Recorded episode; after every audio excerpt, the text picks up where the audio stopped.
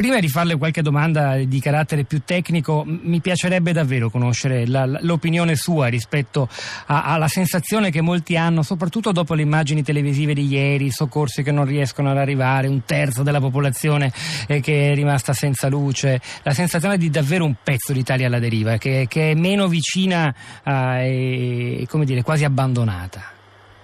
Beh, perché mh, non abbiamo voluto incorporare dentro i nostri orizzonti culturali gli eventi naturali, un po' il problema è questo. È vero, sentivo dire l'Italia è un paese di borghi, certo l'Italia è un paese di borghi ma di faglie pure, di terremoti e di monumenti, noi questo invece non lo vogliamo digerire, ci interessa soltanto l'aspetto del borgo, del monumento e non quello invece su dove appoggiamo. E questo è un grave problema, un problema culturale effettivamente, prima ancora che non tecnico, perché in altri paesi invece la um, cultura dell'evento naturale è stata incorporata quando sono arrivati eventi molto forti, so, in California il terremoto di San Francisco del 1906, in Giappone nel 1923 a Yokohama. Da quel momento le cose sono cambiate, il paese è rimasto con le sue tradizioni, non è che è morto, e però ha recuperato appunto questi pezzi che altrimenti sarebbero andati un po' alla deriva. Eh, L'Italia è soprattutto quello, no? il terremoto italiano però è soprattutto quello lo stesso, cioè avviene in aree rurali, in genere scarsamente abitate, con un tessuto produttivo che è modesto se non limitato, che dal terremoto mh, subiscono un'ulteriore marginalizzazione se si parla di terremoto. Ma Tozzi, mi scusi, la disattenzione per le faglie che stanno sotto i borghi, eh, sì. non, è, non, è, forse anche semplicemente il prodotto di un abbandono culturale e mentale che è già avvenuto nel paese di quei territori? Probabilmente sì, almeno la memoria sì, perché eh, i terremoti di Amatrice erano così famosi che già nel Settecento ci scrivevano libri, eh, però noi ce li siamo dimenticati. È più che altro quella memoria che non viene più esercitata, la memoria degli uomini antica, che però invece nelle società tradizionali in genere rimane in piedi. Eh, siamo noi che l'abbiamo dimenticata nel passaggio da, dal paese diciamo, agricolo pastorale a quello industriale e abbiamo perduto invece questi elementi di consapevolezza collettiva e popolare che invece una volta erano anche elementi di salvezza eh, ti spiegavano come comportarti, ti includevano questi eventi nell'orizzonte culturale e dunque tu ci facevi più confidenza. Questa continua esclusione della natura mh, e mh, della memoria, se vogliamo pure della, della morte, non ce la vogliamo fare dal nostro punto di vista, dai nostri, eh, nostre, ecco, dai, dai nostri giri, e questo fa poi la differenza nel momento in cui arriva un evento. Non ti sai più controllare e soprattutto ne sei così impaurito perché non, non, lo conosci per niente e nessuno ti ha esercitato la memoria di quell'evento. Una memoria lontanissima, se ha ragione Gian Antonio Stella che apre stamani il suo editoriale su Corriere della Sera con queste parole. Oltre a ciò, l'inverno fu rigidissimo e seguirono grande carestia, mortalità di uomini, pestilenza di animali, scrive fra Jacopo Filippo Foresti del sisma pauroso che colpì l'Abruzzo nel gennaio del 1117, 900 eh, anni fa.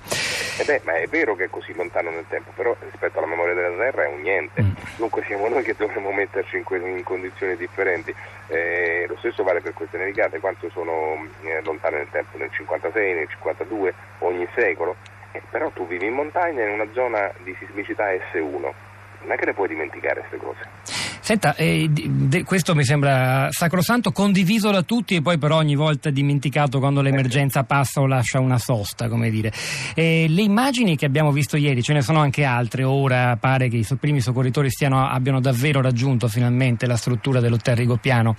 eh, di cui abbiamo parlato in apertura. Eh, l'impossibilità di arrivare, infatti qualcuno stamani a prima pagina chiedeva ma degli elicotteri dove sono? Riescono a salvare alpinisti intrappolati sulle cime eh, delle Alpi perché non riescono riescono ad arrivare dove c'è una struttura alberghiera, ma al di là di questo aspetto tecnico che avrà sicuramente una risposta, l'idea che la macchina dei soccorsi non possa arrivare non, è qualcosa che ci deve scandalizzare oppure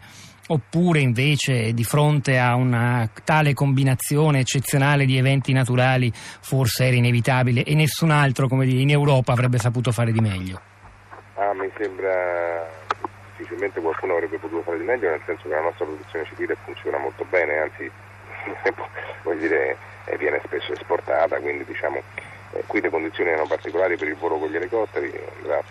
forse ricordato, e poi anche la scarsa capacità di comunicazione per via degli eventi ha influito su questo. Eh, sì, fa impressione vedere il soccorso che arriva in ritardo, però è forse la prima volta che vediamo una difficoltà di questo tipo negli ultimi vent'anni, eh. dal terremoto dell'Irpinia in poi, da quando cioè c'è una protezione civile degna di questo nome,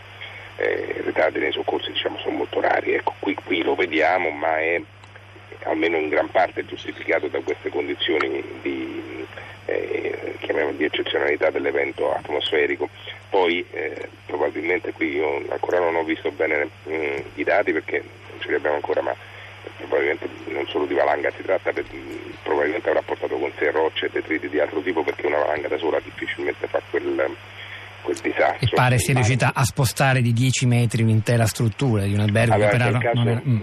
In quel caso allora però mh, mm, tutto questo non lo sappiamo ancora, ma se fosse così, più che la frana che lo sposta in senso la valanga certamente non lo potrebbe fare, quello che è stato ristrutturato da poco, immagino che le fondamenta fossero stabili, più che altro è lo stesso pezzo di roccia su cui l'albergo sta che, che la fa spostare in quel caso lì, però questo è ancora presto per dirlo, sarebbe cioè una frana dell'albergo stesso, ecco, adesso io questo lo dico semplicemente perché avevo già sentito questa notizia dello spostamento difficilmente avviene perché se, se ti colpisce una frana eh, lo, lo, lo, butta giù, non è che lo sposta, lo trasla, quello più, più che altro potrebbe essere, eh, per quello che ne sappiamo, uno scivolamento stesso, allora questo spiega più cose effettivamente, ma mh, è una condizione davvero... Che, che, andrà, che andrà verificata, magari già nelle prossime ore avremo dati in più per ragionare e spiegarci come sono andate le cose.